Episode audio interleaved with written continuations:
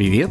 С вами подкаст Кода Кода. И сегодня у нас специальный выпуск с Авито Тех, и поговорим мы про развитие команды. Меня вы знаете, я Виктор Корейша, со мной в нашей виртуальной студии постоянный ведущий подкаста Кода Кода Женя Антонов. И это я. Привет. Представляться особо не буду, вы меня уже и так замучили слушать. А наши гости сегодня расскажут о себе сами. И начнем мы с Жени Рейха. Расскажи, пожалуйста, кто ты, чем ты занимаешься в Авито? Привет, я в Авито являюсь техническим руководителем кластера Classified. Это все, что связано с категорией товары. Это самая большая категория в Авито, в ней находится 90% и даже чуть больше объявлений. А все, что, когда вы хотите продать кофемашину, собаку или свой завод, это все относится к моей категории. Поэтому все улучшения, которые там происходят, они делаются командами, которые находятся у меня внутри кластера. А еще с нами сегодня Дмитрий Ходаков. Привет, друзья! Зовут меня Дмитрий, и занимаюсь я в Авито поиском, рекомендациями, аналитической платформой и опытом покупателя. Вот такая целая группа вещей, которые все связаны с тем, чтобы на Авито происходила сделка. У меня находятся такие платформенные команды, которые занимаются машинно-обученным ранжированием. Вы можете это видеть на главной странице, в поиске. Все это кормится при помощи аналитических данных, э, которые мы варим в аналитической платформе, на которой построена, собственно, вся аналитика и принятие продуктовых решений. И, конечно, пользовательским интерфейсы, все вы их, наверное, видели. Официальная моя должность называется директор по разработке, звучит она как-то страшно. Супер. Сегодня мы поговорим про команду, про развитие команды и так далее. И чтобы как-то влиться в эту тему, расскажите, пожалуйста, а как вообще в Авито устроены команды? Что считается командой? Насколько у вас команды мелкие? Насколько они крупные? Чем занимается одна команда? Там одна команда, один проект или какое-то другое деление? Давайте попробую я начать, наверное. Слушай, ну, мы, как всегда, ребята в Авито любим всякие процессы, описания и все такое, поэтому у нас есть достаточно понятные регламенты того, как мы стартуем командой и что мы с ними делаем. Вообще, команда это должно быть минимум два инженера и один тимлид. У команды должен быть понятный бэклог на какой-то далекий промежуток времени, ну хотя бы там на квартал-два. Да и, собственно говоря, с этого уже можно начинать. Женя прекрасно сформулировал. Я бы еще сказал, что обычно у команды есть четко измеримая цель, и это основное, зачем нужно вообще это подразделение. В Авито мы считаем, что команда — это минимальная самостоятельная единица с точки зрения управленческой структуры. То есть, э, когда вы сказали про какой-то проект или про какой-то продукт, почти наверняка за этим стоит э, команда. Именно это, наверное, является определяющим фактором. Три человека — это минимум, а какая самая большая команда, которая может быть еще цельной? Но мне кажется, что мы пытаемся держать в районе где-то человек 8-10 в среднем. Они иногда дорастают до чуть больше, там где-то 12-14, но мы такие долго стараемся не держать. Это скорее особенность того, что, ну, точнее, это уже повод начать их делить. В целом, наверное, рабочие это где-то там человек 10 суммарно вместе с продуктом. И раз у команды есть какие-то продуктовые цели, значит, скорее всего, это кроссфункциональная команда. То есть у вас не бывает команды бэкэндеров, у вас бывает команда, которая может справиться там вот с этим направлением. Да, смотри, мы команды делим на самом деле на несколько типов, и в зависимости от типа команд в ней нужны разные ребята. Соответственно, есть платформенные команды, которые могут быть привязаны к какой-нибудь функции, это могут быть чисто фронтовые команды, чисто бэкэндовые команды или чисто мобильные. С другой стороны, обычно команды продуктовые действительно кроссфункциональные, и там представлены все, начиная от продукта, это дизайнеры, аналитики, и заканчивая, собственно говоря, разработчиками, это бэкэндеры, фронтендеры, мобильщики и все остальные. Замечательный Женин рассказ я бы проиллюстрировал. Вот э, есть платформа платформенная команда, например, которая занимается ранжированием на главной странице, и что значит, что она кроссфункциональная? Как мы уже заметили ранее, команда — это самостоятельная группа, которая достигает своих продуктовых и технологических целей. То есть там есть э, инженеры машинного обучения, там есть э, бэкэндеры, возможно, там есть DevOps. Ребята занимаются ранжированием, и этого достаточно. То есть из разных ребят с разной квалификацией формируется что-то большее, чем каждый из них. Точно то же самое происходит в кроссфункциональной команде в Buyer Experience, ребята, которые занимаются навигацией. Там есть э, iOS, Android, frontend, backend, QA. Соответственно, когда мы говорим кроссфункциональная команда, мы имеем в виду, что люди, скорее всего, которые составляют эту команду, разные. Даже если это порой бывают монофункциональные команды, такие как, например, frontend архитектура. Ребята, которые создают платформу, благодаря которой мы релизим веб-версию сайта. Там, конечно же, есть некоторые компетенции, которые backend должны представлять, потому что они занимаются, например, server-side rendering ом. Коль уж мы поговорили о том, что такое команда, и тут у меня вопрос. Мы сегодня вообще хотели поговорить о том, как команды развивать. И у меня вот такой вопрос, а нужно ли вообще команды развивать? Ну, то есть, допустим, мы набираем сейчас сеньорных каких-то инженеров, у нас есть даже у них какой-то менеджер, мы набрали, они работают, свою работу делают. Зачем нам вообще может понадобиться развивать команду, зачем вообще об этом разговаривать? Конечно, команды нужно развивать, э, поскольку цели, они редко бывают статичными, поскольку когда ты ставишь, например, какую-то продуктовую задачу, ну, например, вырастить количество сделок, да, при помощи того, как пользователь принимает решение о покупке. Что для этого потребуется э, дальше, чем условные два квартала, которые Женя до этого озвучил, догадаться заранее невозможно, мы же не знаем, что нужно пользователю на самом деле. С одной стороны, да, вот с технической, возможно, потребуется новый новые компетенции. Соответственно, ты как руководитель должен эту команду этими компетенциями насыщать. Организация, конечно, тоже не статична, и мы изобретаем новые, более креативные или более оптимальные способы достижения целей. Если у нас там вырастают какие-то внутри платформы, которые облегчают жизнь, то надо учить ребятами пользоваться, учить всех участников процесса работать как-то по-другому. Зачастую это и есть как бы развитие. Это уже не говоря о том, что мы с вами рассмотрели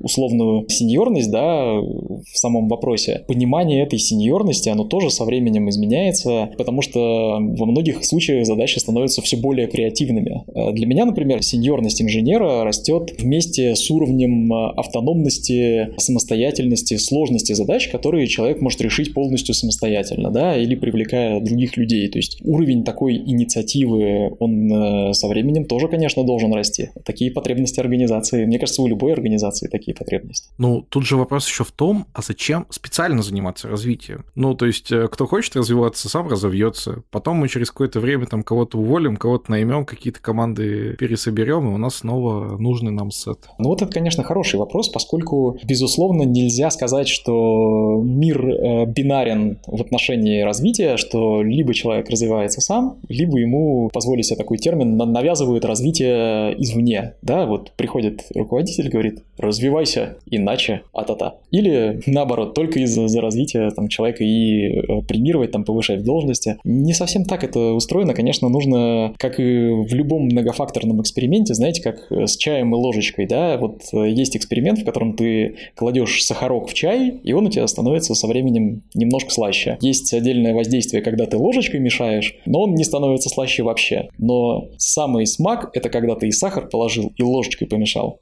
тогда становится хорошо. Тут, конечно, со всех сторон надо подходить. И ребята в команде должны стремиться развиваться самостоятельно, но и условия должны существовать для этого. Блин, это просто офигенный пример. Извини, но я его заберу и буду всем теперь про него рассказывать, потому что я часто на работе хожу по разным командам и рассказываю о том, что им нужно включать батчинг и сжатие обязательно вместе, потому что по отдельности оно не очень работает.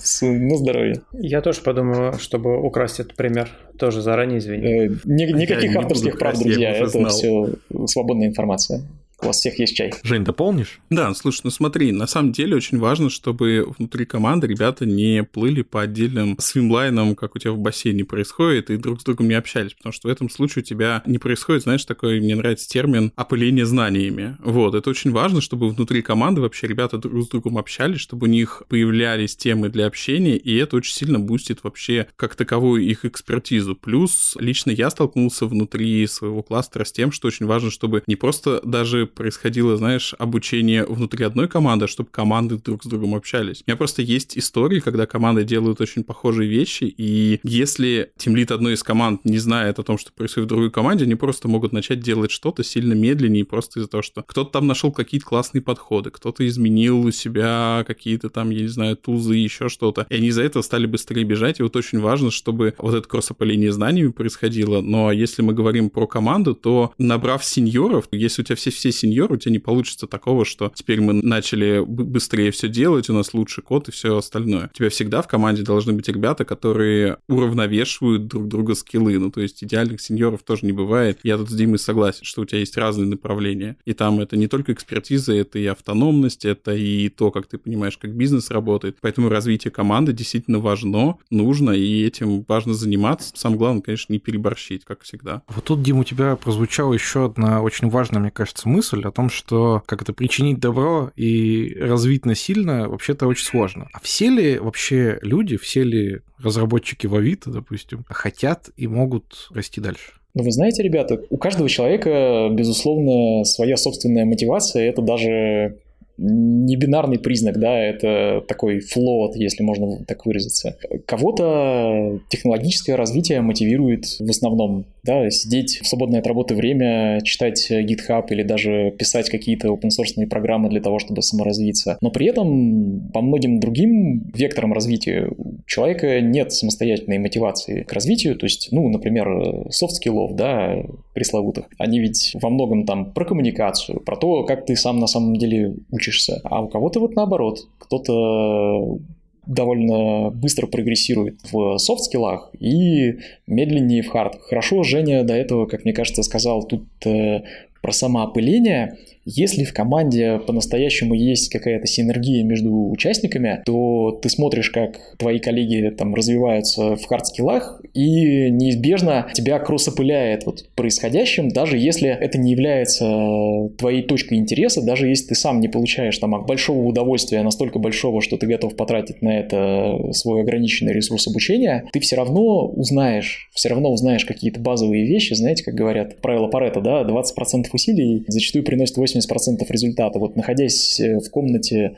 с умными людьми, ты зачастую и сам хватаешь нужные термины и учишься ими пользоваться со временем. И это касается разных областей знаний, потому что у разных людей разные фокусы интереса. Как вы считаете, зависит ли то, как мы можем развивать членов нашей команды от их уровня компетенции? Там, может быть, как-то джунов, там, медлов таким образом развивать, сеньоров вот таким, а руководителей вот как-то по-другому? Или, в принципе, для всех примерно какая-то стратегия должна быть одинаковая. Ну, смотри, у тебя есть некий бейзлайн, которому все равно должны соответствовать все. Ну, то есть это там какая-то элементарная, не знаю, культура, уважение и так далее. То есть ми- минимальный такой порог. А дальше у тебя, естественно, в зависимости от грейда есть достаточно понятные прозрачные инструменты, которым ты можешь пользоваться. Ну, то есть у тебя есть ребята-джуны, для них в первую очередь важнее там хардовые скиллы. Если мы говорим там о ребятах медловых, то там скорее больше уже понятно, что у них надо растить все еще хардовую историю, но там появляется больше автономии. Когда мы говорим про senior ных ребят, это уже что-то больше про research и видение такой большой картины. Если мы говорим про team lead ов и руководителей, то там это совершенно совсем другая область того, как их вообще развивать. Она отличается от инженерной линейки как таковой. Ну и, в общем-то, у нас есть разные практики развития для, я не знаю, QA-инженеров, для мобильных инженеров. У них есть свои разные задачи, свои onboarding и, и мы стараемся их разделять, но при этом выдерживая некий baseline, который нужен всем.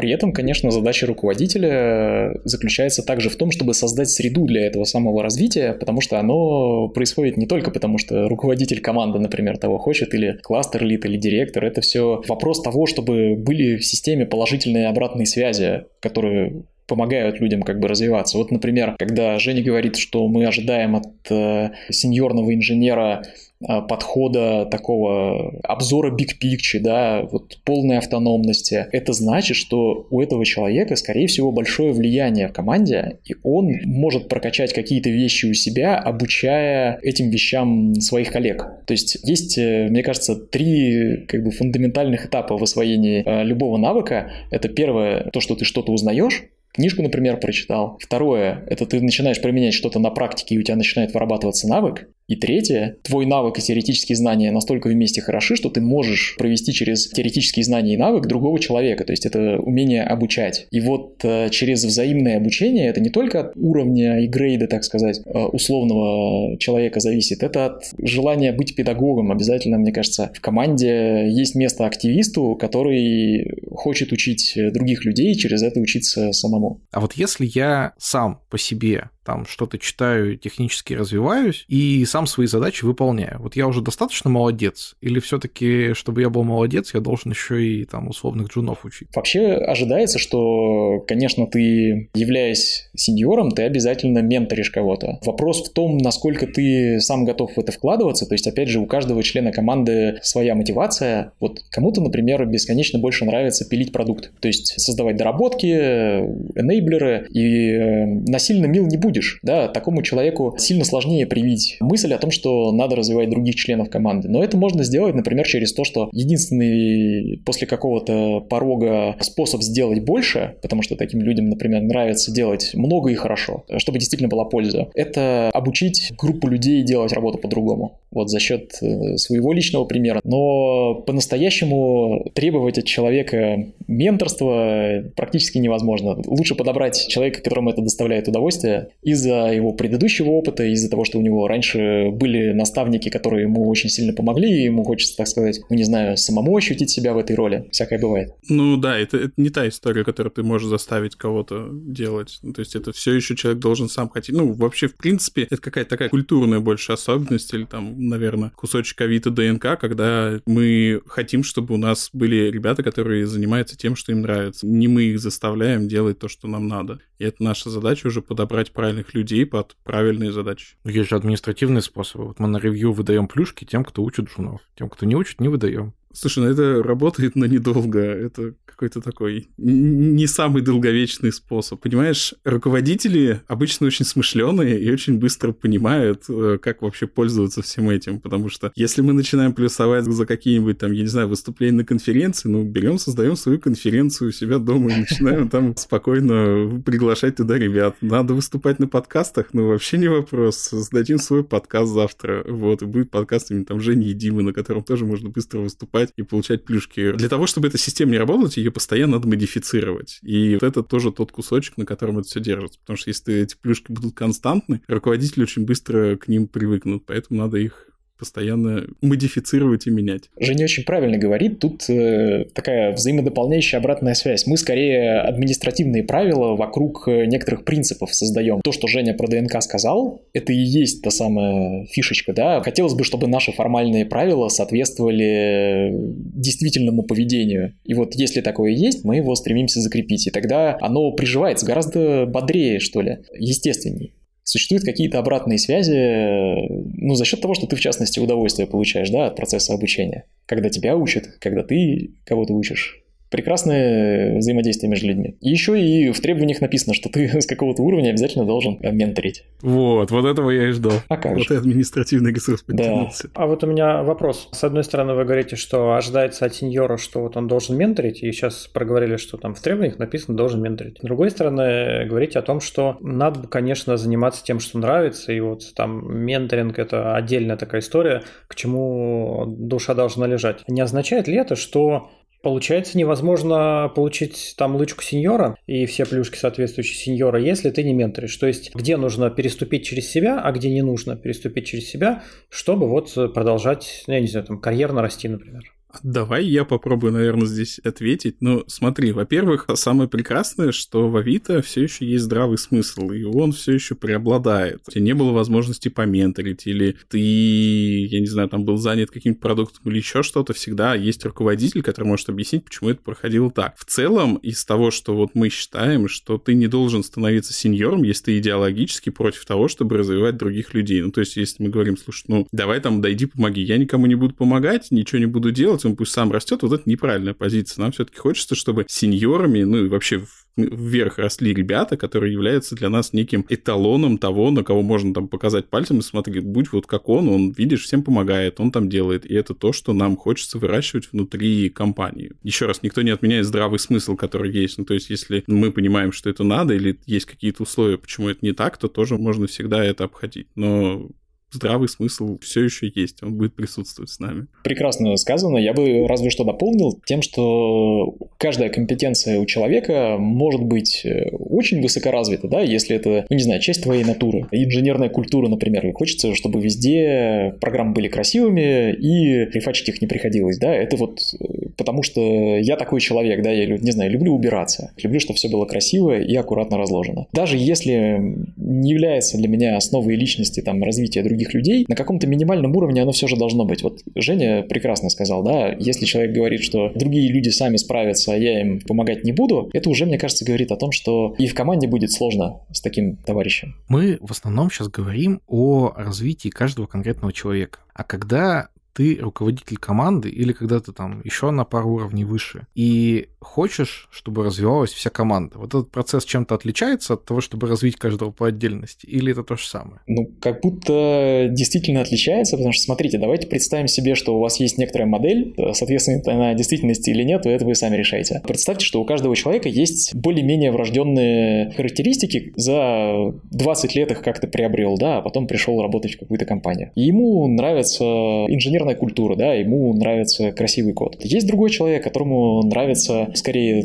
итоговый результат его труда, да, значит, э, то, как это все работает, и шипить много и хорошо. И вот эти люди, они являются такими, знаете, взаимодополняющими. Мне кажется, во многом развитие команды в том заключается, что ты как руководитель видишь, каких компетенций для достижения целей команды не хватает, и стремишься эти компетенции вырастить или привнести откуда-то извне. Вот как Женя прекрасно до этого говорил про кросс-опыление, мы таким пользуемся достаточно часто. Найди в организации людей, которые проявляют компетенцию, которая тебе нужна, в команде, о которой пока еще нет, помоги ребятам подружиться, и смотри на результат, как они перенимают этот навык какой-то новый. Происходит обучение команды, и оно тем отличается от обучения каждого конкретного индивида в том, что Команда — это целая совокупность людей, то есть между ними есть э, какие-то сложные взаимоотношения, я надеюсь, э, товарищеского характера, да, команда разные стадии проходят на разных этапах э, пути к своим целям. И шторминг, и норминг, ну, все вы про них знаете. Задача руководителя — получить хорошо сыгранную команду, то есть люди,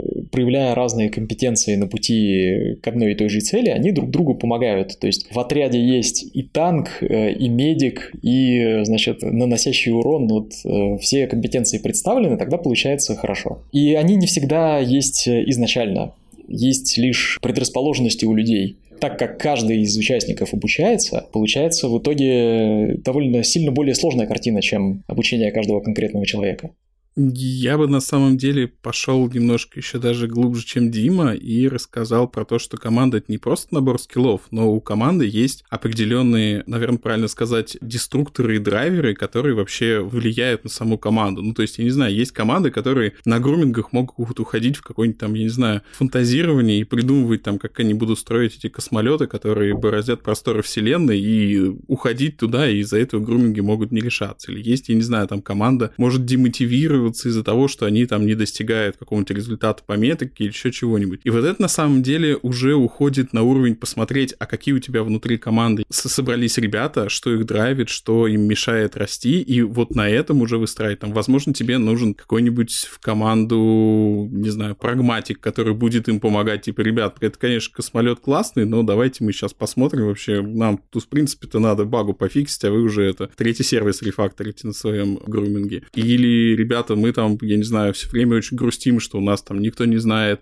какие метрики растут, но давайте мы там попросим продукт каждую неделю рассказывать про это. И очень важно, чтобы вот эти характеристики были учтены именно внутри команды. Вот их как раз тяжелее всего находить, растить, потому что харды, софты, они понятны, а вот когда ты начинаешь говорить про команду, у команды тоже есть свои общие проблемы у всей, и вот их надо больше лечить. И вот развитие для меня, ну, наверное, больше в ту сторону уходит, когда мы говорим вот, команду как целиком это ни в коем случае не отменяет того, что Дима сказал про отдельные роли внутри команды. Вот возвращаясь на два шага назад, если мы понимаем, что нам в команде не хватает чего-то, то мы пытаемся всю команду этому научить, кого-то одного найти этому научить, или нанять какого-то еще человека, у которого это есть. В моей практике были все три варианта, и они зависели от того, ну, во-первых, нанять, конечно, звучит очень хорошо, но мы всегда, мы в реальном мире, у нас тут не бесконечное количество ставок, которые можно нанимать, а во-вторых, найм новых людей тоже занимает время. А есть команды, которые вполне себе могут некоторые функции распределять между собой. У меня там есть пример ребят, когда они разделили роль скрам-мастера между всеми друг другом, и там каждый потихонечку ее пилит. Им окей. А есть команды, которые сказали, нет, вот, вот это вот он классно справляется, давайте он будет это делать. Он это делает. Это совершенно нормально. Если компетенции не хватает, надо исходить из команды того, что она может представить. Особенность, опять же, того, что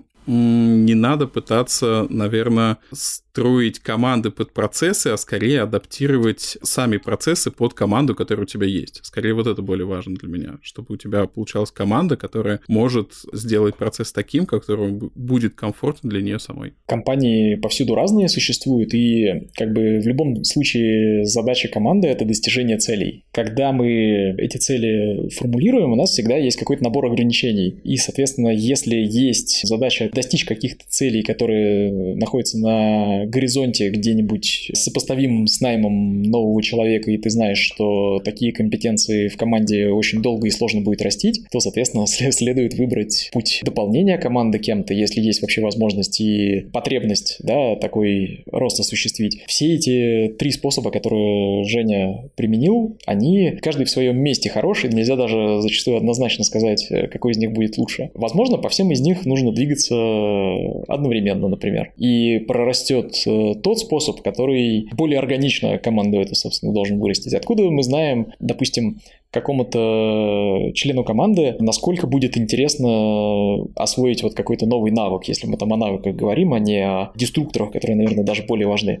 Если взять этот навык, откуда мы знаем заранее? Только практика покажет, как кто-то, возможно, найдет для себя большой интерес в этом, и никого не придется там дополнительно нанимать, привлекать, все само прорастет. А может и нет. Тут как бы сложная работа руководителя. Мы же э, живем в неопределенном, недетерминированном мире э, человеческих взаимоотношений а достигать нам надо очень даже определенного результата. А, мы сейчас поговорили о том, что развитие команды – это сложно, это важно, это нужно делать. И вот хотелось бы понять, как это сочетается с тем, что нам нужно все-таки достигать результата, пилить фичи, что-нибудь там поставлять на прод. То есть вот это развитие команды – это какая-то дополнительная активность или это как-то можно гармонично вплетать в исполнение там основных задач? Нужно ли это делать в рабочее время или в свободное время? Вот как вы считаете, как правильно? Правильно. Мне, например, кажется, что задача руководителя заключается в четырех как бы подзадачах. Показать результаты и эффективность сейчас, или обеспечить результаты и эффективность на горизонте, например, два года, ну, каком-то более удаленном, да, и эти задачи все они друг другу немножко противоречат. А когда мы говорим про запил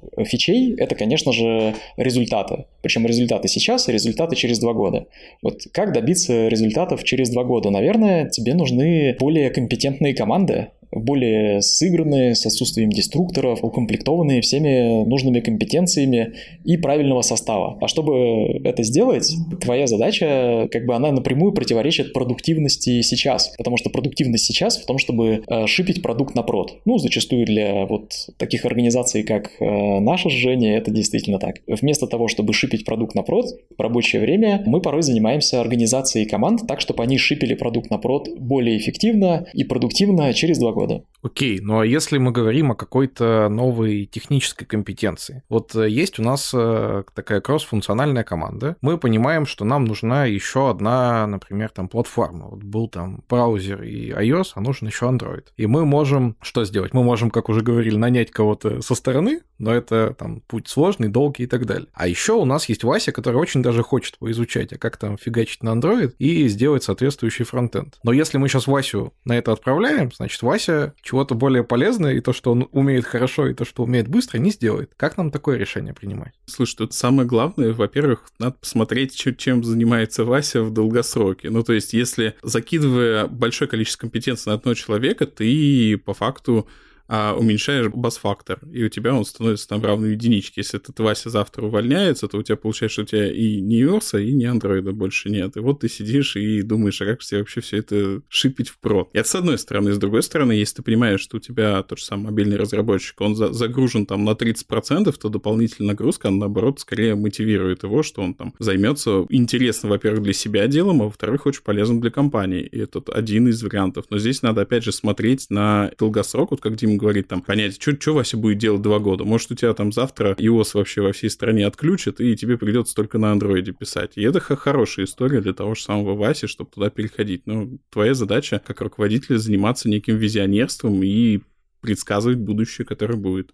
Пока мы от Васи далеко не отошли, я хотел бы еще уточнить. А вот представим, что Вася действительно хочет развиваться там в направлении андроида, а не знаю, его там руководство хочет, чтобы Вася стал тем лидом. И получается, что есть некий такой конфликт интересов именно в развитии. Вот как э, такие штуки решать? С одной стороны, человек хочет туда, с другой стороны, у компании есть вот потребности в другую сторону. Что вы можете посоветовать для таких э, Васей? Ну, в принципе, на самом деле это классическая ситуация достаточно, потому что не так много людей хотят вообще развиваться как руководители или вообще выбирать этот путь, потому что он достаточно тяжелый. Дофамин от непосредственного решения задач своими руками и возможность самому себе очень быстро в конце дня ответить на то, молодец я сегодня или нет, при помощи э, гита это, конечно, очень большое удовольствие. Кажется, что тут всегда хочется находить, конечно, какое-то решение, знаете, из теории игр, когда это не нулевая сумма, не то, что один человек проиграл, там, а другой выиграл. Хотелось бы, чтобы все немного выиграли, и такое часто бывает, потому что, например, когда предлагают инженеру перейти в менеджерский трек, вот мы с Женей периодически, конечно, такое делаем. Но, во-первых, мы предлагаем не только каждому это сделать, да, а скорее тому человеку, который, ну, как бы это сказать, видно, что он мог бы в будущем получать от этого удовольствие. И также хорошо себя проявить в этой роли. И таким образом мы, не знаю, увеличим общий уровень счастья. То есть человек пока еще не знает, что это для него хорошее изменение. Надо эту идею постараться как-то более понятно донести, да, как-то показать, в чем, собственно, смысл этого преобразования может заключаться. Дать какой-то пробный период попробовать, чтобы не на голословно, значит, утверждать, что жизнь инжиниринг-менеджера состоит из э, митингов бесконечных, заполнения Excel, а все даже сильно веселее бывает. С другой стороны, не всегда этого взаимного выигрыша возможно достичь.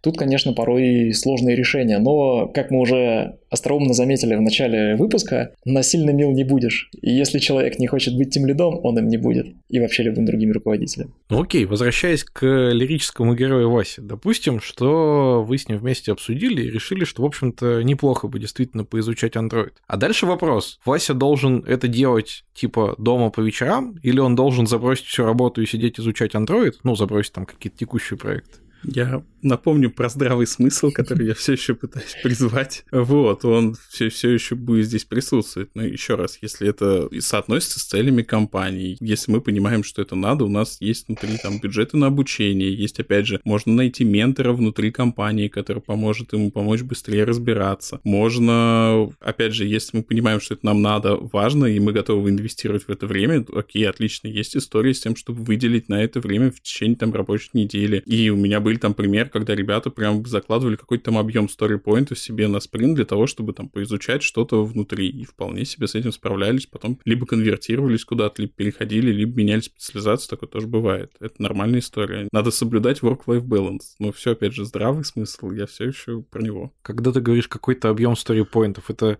типа половину времени я сижу изучаю Android, а половину времени я дальше там ковыряю. Ну, например, да, слушай, ну это вполне себе обговаривается там с тем лидом, ты говоришь, слушай, ну вот у меня там стоит цель, там, я не знаю, мы, мы же, опять же, за что-то измеримое ставим смартовые цели на там квартал. Надо изучить чего-нибудь, чтобы ты там мог выполнять такого-то уровня задачи. И ты договариваешься с тем лидом, что сможешь там этого достичь, если будешь выделять, там, я не знаю, 20-30% времени там от спринта на это и закладываешь их совершенно спокойно. В этом нет ничего ужасного. Прекрасно, и это же прям прямая задача руководителя помочь э, ребятам выделить время на это. Если мы что-то делаем, очевидно, мы что-то будем не делать. И это же достаточно логично. То есть, если это достигает целей команды, прекрасно, и на это есть санкции, и ты, более того, даже получаешь какую-то помощь от команды, ты же не один в этой команде, в конце концов, находишься. Ты коллегам рассказываешь, как ты там пытаешься создать какие-то новые экраны, у тебя не получается, вот тебя отправляют э, к известным э, мастерам создания этих экранов, они тебе быстро покажут, научат, сэкономят время. Говоря про то, что есть какое-то свободное время, так это же прекрасно, оно на то и свободное, чтобы разгрузиться, чтобы поделать то, что тебе нравится. Если тебе нравится в свободное время программировать, так это прекрасно, значит, ты наверняка взялся изучать э, какую-то новую технологию там, да, из-за того, что это тебе интересно. Если потратил на это свободное время и получил удовольствие, ну что ж, классно, но компания не может от тебя этого требовать. Work-life balance. Окей, но не могу не спросить тогда, опять же, поднимаясь на уровень выше. Значит, вот Вася хочет поизучать Android, еще там Петя хочет в управление, еще там Маша хочет что-нибудь поизучать. А какой в целом может быть вот бюджет команды на развитие? И надо ли его, например, там как-то делить между людьми, или надо сначала одного поразвивали, потом другого, потом третьего? Сложно. А, ну, смотри, на самом деле, как это все еще здравый смысл, вот, и понятно, что ты не можешь угнать 100% времени на то, чтобы ребята чему-то обучались, если у тебя сейчас прям не встала такая потребность. У нас там было в тот момент, когда мы переходили там, например, с PHP на Go, ребятам действительно прям приходилось, типа, ребят, ну, хватит писать на PHP, уже, уже все, вот, бросьте его и начните писать на Go. И в этот момент, да, туда инвестировалось очень много времени. Бывают такие истории, но мне кажется, что это достаточно редко. В остальном у тебя все сотрудники делятся, наверное, на два вида. Те, которым все ок и которые готовы оставаться на том уровне, на котором сейчас есть. Это еще раз, это не говорит о том, что им не придется развиваться. Скорее, есть ребята, которые просто, ну, ты плывешь по речке, есть тот, кто использует активно весла и плывет быстрее, тот, кто плывет просто в потоке. Вот есть ребята, которым окей в потоке, если они начнут отставать, это, естественно, будет для них проблема. Но если они плывут в потоке, то, скорее всего, все, всегда все будет нормально. Есть ребята, которые хотят развиваться, и твоя задача в первую очередь как раз смотреть на тех, кто хочет развиваться, уделять им больше внимания, потому что это в будущем тебе даст больше профита. Но это не значит, что надо на всех забивать остальных и не смотреть на них. А можем ли мы подняться еще на один уровень выше? И вот если мы говорим про руководителя, например, твоего уровня, мне сложно сочетать с уровнем Авито, ну там второго, третьего, четвертого уровня, какого-то более высокого. И мы понимаем, что вот мы глобально хотим, чтобы наши, там, не знаю, 10 команд как-то развивались. И у нас вот глобально на все это направление какой-то, опять же, бюджет на развитие в сторипоинтах существует. Ну, я бы не сказал, что мы его прям фиксируем где-то. Смотри, у нас есть у руководителей высокого уровня годовые цели, у руководителей ниже у них есть полугодовые цели, а у ребят уже там ставятся квартальные цели. А внутри этих целей должны быть какие-то планы по развитию того, что, что хочется с ними делать. И мы, когда смотрим на том же самом performance review, мы смотрим, а что вообще ребята делали для того, чтобы развивались, какие им цели ставились, и с руководителей за это все спрашиваем. Ну, то есть такого, что ты не занимаешься развитием, такого не получится. Так и есть. Все равно придется этим этим заниматься. Да. Ставить себе цель эм, именно саморазвиться, это довольно, как мне кажется, порочная практика. Там скорее это получить э, новую возможность и ее сразу на чем-то там продемонстрировать. Когда мы говорим про цели больших подразделений, они всегда немножко ну, растягивают подразделения. Там они почти обязательно включают то, что сейчас еще невозможно сделать. И, соответственно, способ достижения вот этих вот результатов, которые сейчас невозможно сделать, зачастую это как раз и есть э, то, о чем мы с Женей говорим. Вот это постоянное развитие. А как вы считаете? Вот мы много говорим о развитии, а кто же за это развитие отвечает? Это, не знаю, там, тимлит конкретной команды. Это может быть HR, потому что я встречал такие мнения, что вот HR нам должны там то, должны это, должны за все вот это вот отвечать. А может быть вообще нам нужно говорить о том, что на уровне топ-менеджмента должна быть прямо отдельно, явно закинута эта идея, организована такая культура, вот которая нас будет подводить к развитию команды. В общем, с кого спрашивать о развитии команды?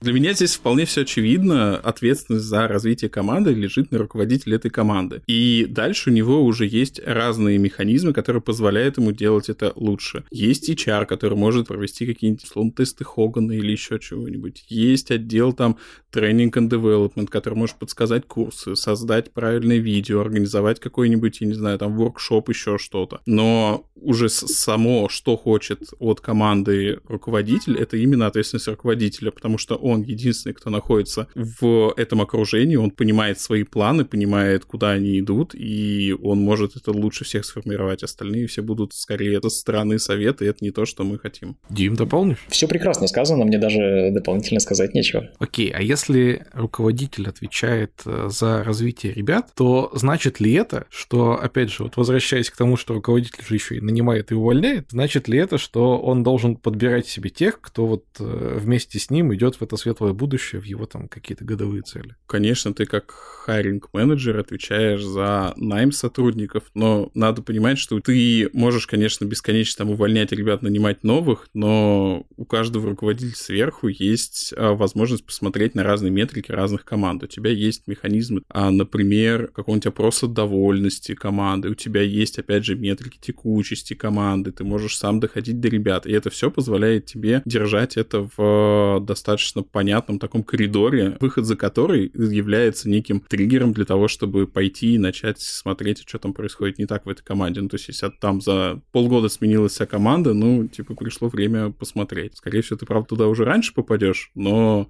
у тебя есть эти метрики, ты это видишь. Поэтому так просто, ну, то есть это, естественно, ответственность руководителя, но это не значит, что остальные закрыли глаза и не смотрят туда. Ну и, конечно, когда мы смотрим на всю ситуацию, основное, что делает команда и что делает руководитель, это достигает целей. Вся ужасная ситуация, которую Женя сейчас гипотетически описал, прекрасно будет видна на уровне целей и их прогресса по ним.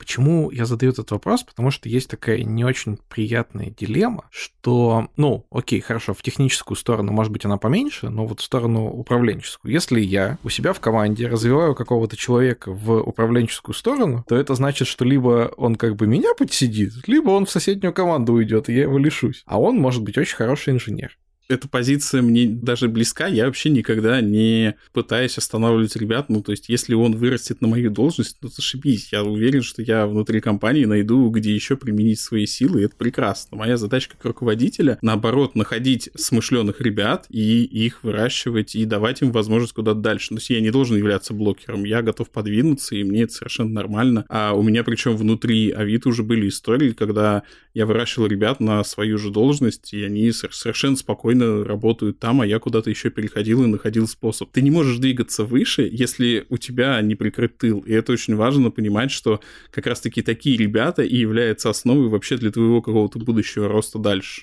прекрасно сказано, и именно так дела обычно и обстоят. Причем обратить внимание, что во многих организациях есть большая нехватка компетентных менеджеров.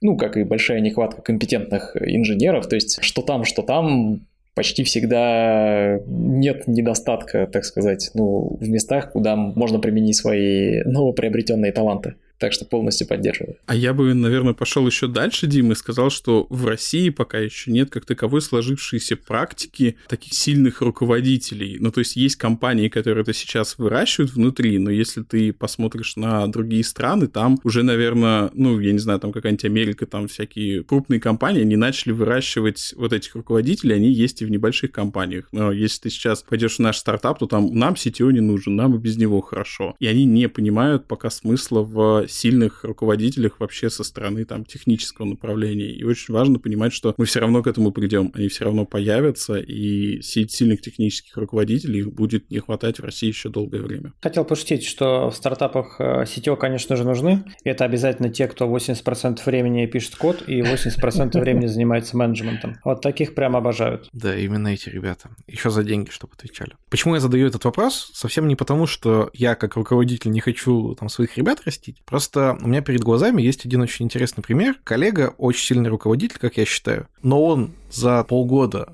так хорошо вырастил свою команду и технические компетенции, что из э, шести человек двое ушли в другие компании на существенно большую позицию, а еще трое ушли в другие команды тоже на позицию выше. И фактически от команды никого не осталось. Скорее всего, в следующие полгода у него будут некоторые сложности. Какой бы он там замечательный человек и умный не был, но все равно понятно, что если у тебя из шести человек ты пять только набрал, ну, скорее всего, вы не сможете так сильно деливерить, как, в общем-то, хотелось бы. Слушай, ну это отличная майндсетная проблема того, того, что ты как руководитель, ну, естественно, слушай, давай вот разберем нормально ситуацию. Тебе как руководитель, конечно, выгоднее, чтобы у тебя с точки зрения фичей, у тебя как бы вот этот разработчик сидит, о, даже если он хочет уйти куда-нибудь, ты его уговариваешь, выжимаешь из него все соки, и уже в последние пять минут говоришь, ну ладно, давай тебя куда-нибудь переведем, он, конечно, не переводится и уходит куда-нибудь еще. С точки зрения тебя как руководителя, это вполне понятная продаваемая штука, но еще раз, важная задача, чтобы внутри компании у тебя было желание не для себя, а для компании. И моя задача как руководитель, чтобы не только у меня были самые лучшие кадры, а чтобы меня окружали профессионалы. Вот то, почему я занимаюсь там большим количеством собеседований, я хочу видеть, кто попадает в нашу компанию и самостоятельно тоже оценивать этих ребят и помогать нам набирать лучших. Это вот очень важная задача. И точно так же я хочу, чтобы меня окружали лучшие инженеры. И если я буду выжимать из них последние соки, и потом они будут от меня уходить, лучших инженеров я не наберу. И мне очень важно, чтобы они появлялись внутри компании. Поэтому это вот прям майндсетная штука. Надо это выращивать в руководителях. Конечно, по дефолту любой we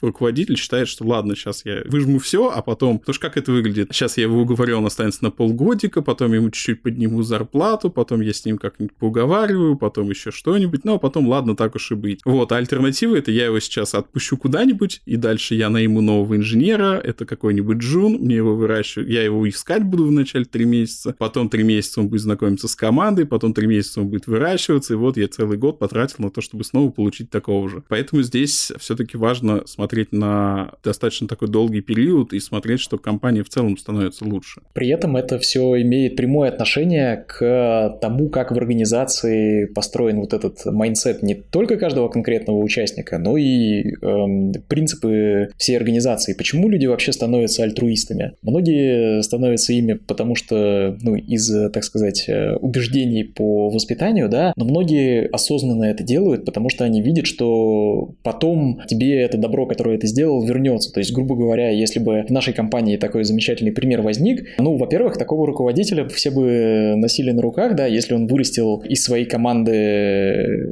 шестерых э, суперменов и супервуменов, то это же просто замечательно. Дальше этому человеку надо не только команду дать, но и вторую, может быть, третью. Вот это очень положительно бы сказалось в карьерном росте, потому что, как я уже сказал, всегда существует э, нехватка компетентных руководителей. Тут явно видно, что человек умеет выращивать людей. Представляете, что он бы сделал, если бы повыращивал, грубо говоря, если у него именно эта компетенция очень э, ярко проявляется, какую пользу он бы нанес, если бы выращивал, ну не знаю, руководителей команд, да, или руководителей юнитов, или руководителей кластеров, а? Вот это польза для компании. А, мультиплицируется просто. Я полностью с Димой согласен. Я, правда, а, не уверен, что это всегда альтруизм, потому что в моем случае это ноль альтруизма, понимание того, что хочется работать с профессионалами еще лучшими, еще большими и как можно дольше. Я, Жень, с тобой согласен. Я даже поправлюсь. Это скорее видимый альтруизм, а на самом деле это во многом рационализм, да, потому что ты сам создаешь свое рабочее окружение и в нем проводишь, соответственно, большую часть жизни разумной вот среди приятных коллег. Немножко тоже прокомментирую, Витя, что я не зря в какой-то момент метнул стрелки на топ-менеджмент, ну и вообще на позицию высоких руководителей, потому что, кажется, вот твой пример как раз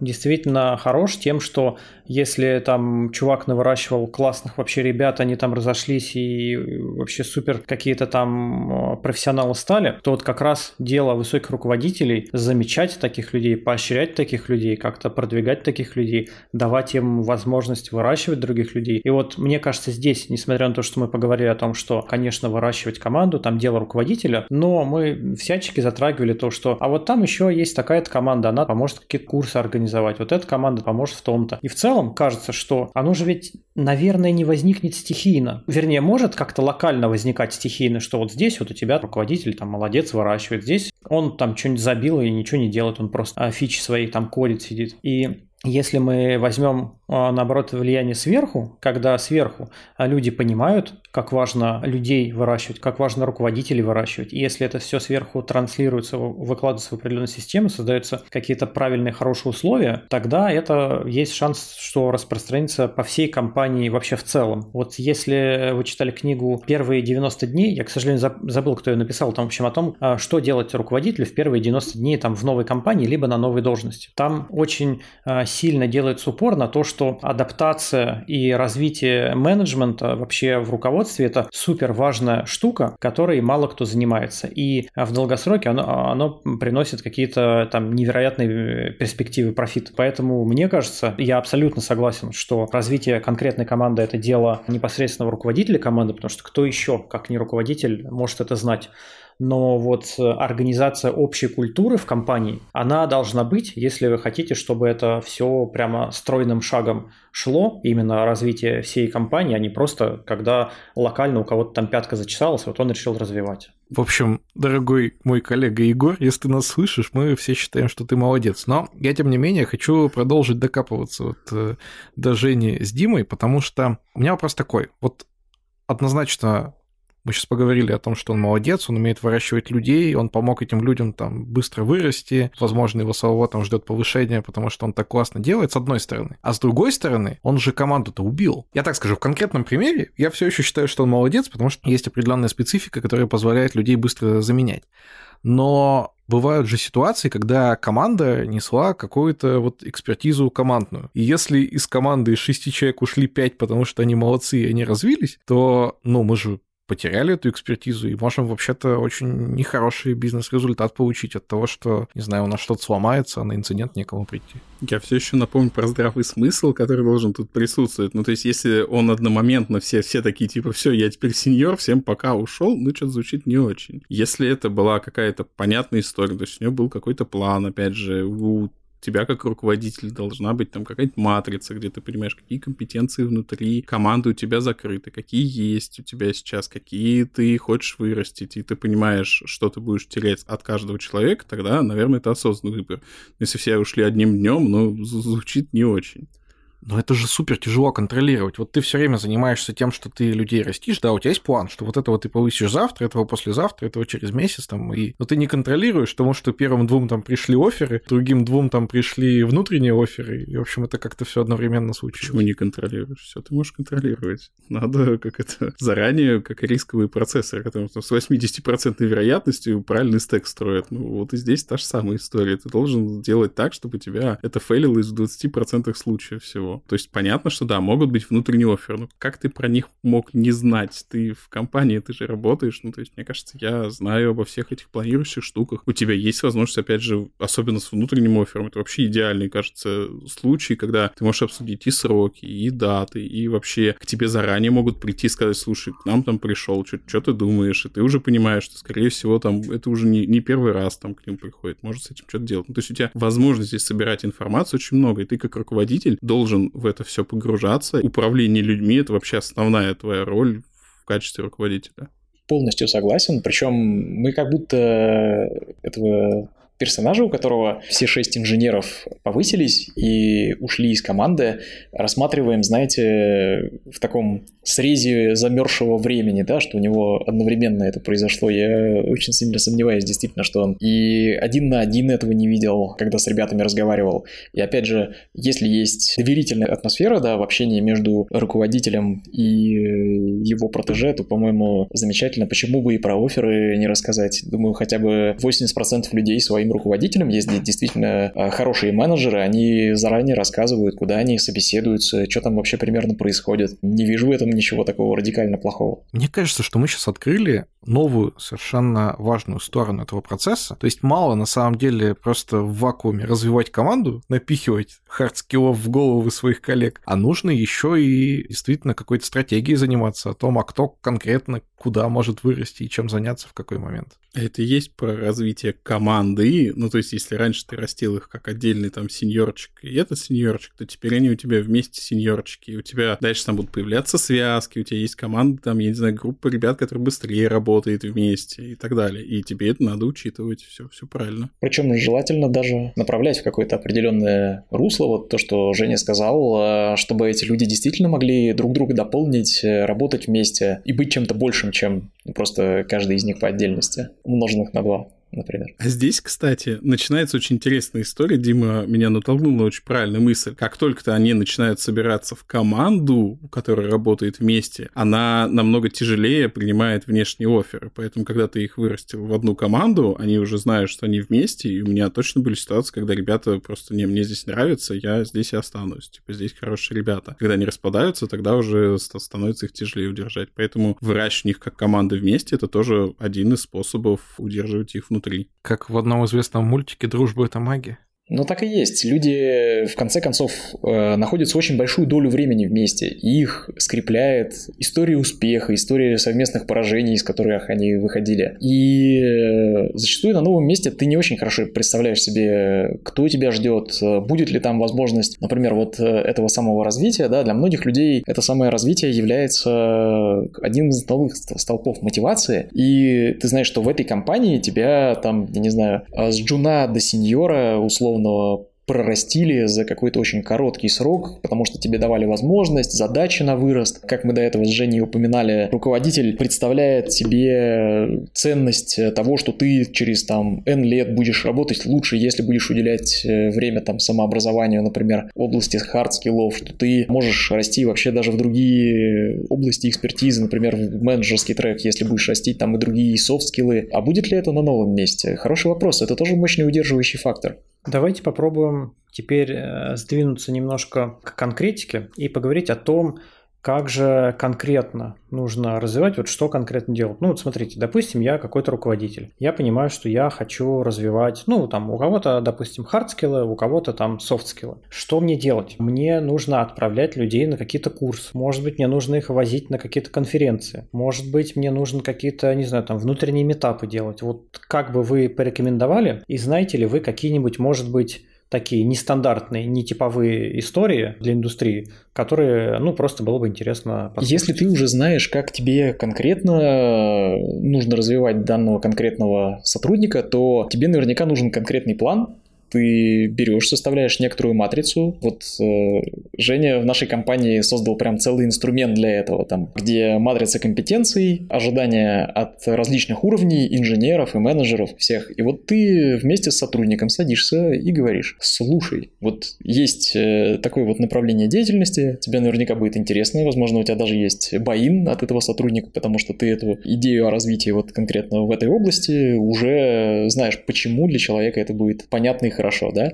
и вот ты садишься и прямо вместе с ним выписываете план, прямо вот в этом Женином инструменте, да, составив этот план, ты как руководитель выполняет свои задачи? Он планирует и выполняет. Вот, контролирует потом выполнение. Значит, э, ты не даешь э, человеку, так сказать, э, со временем сбиться с пути, регулярно спрашиваешь, ну как, какие проблемы возникли, помогаешь ему, когда нужно, не знаю, ментора найти, когда идеи по развитию какого-то конкретного навыка, свойства, они исчерпаны, ты начинаешь активно у коллег интересоваться, как они вообще это развивали. Ну, это, достаточно общие рекомендации.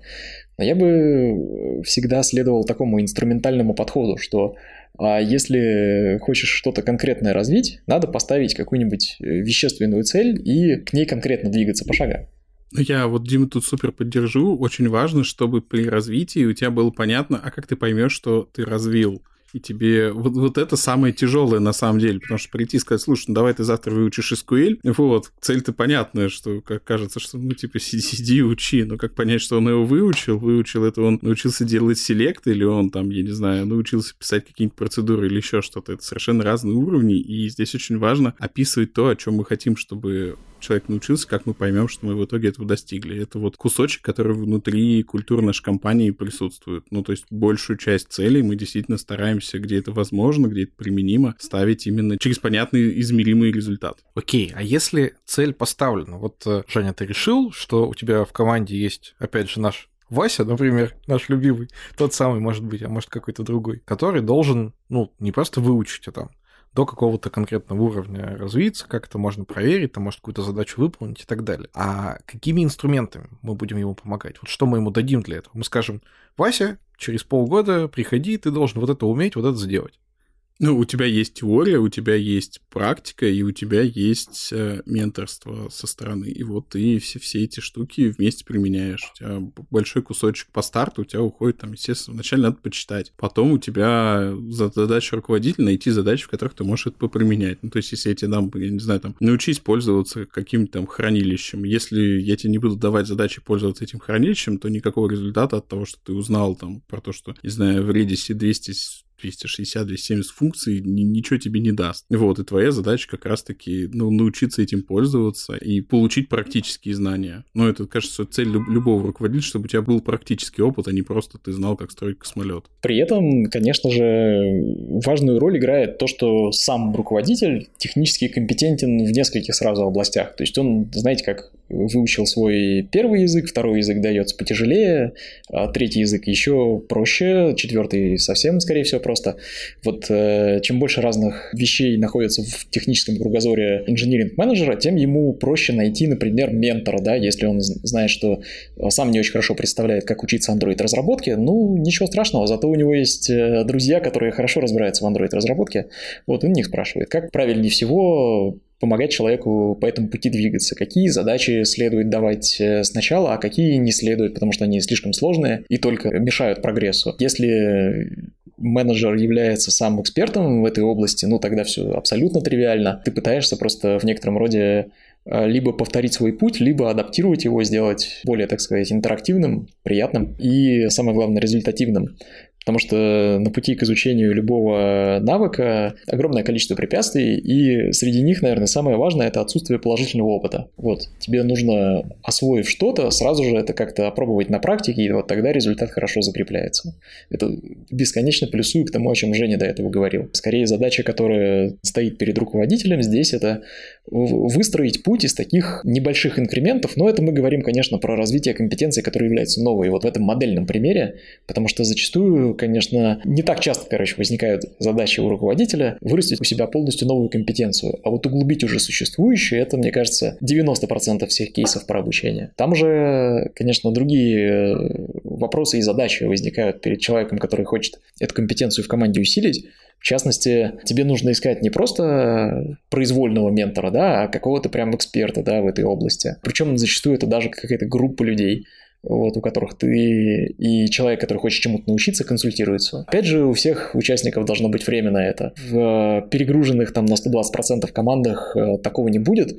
И вот одна из задач, если ты хочешь, чтобы прогресс э, действительно произошел, то нужно дать э, явном виде на это силы сказал бы не время, да, а силы, потому что сила этого важнее.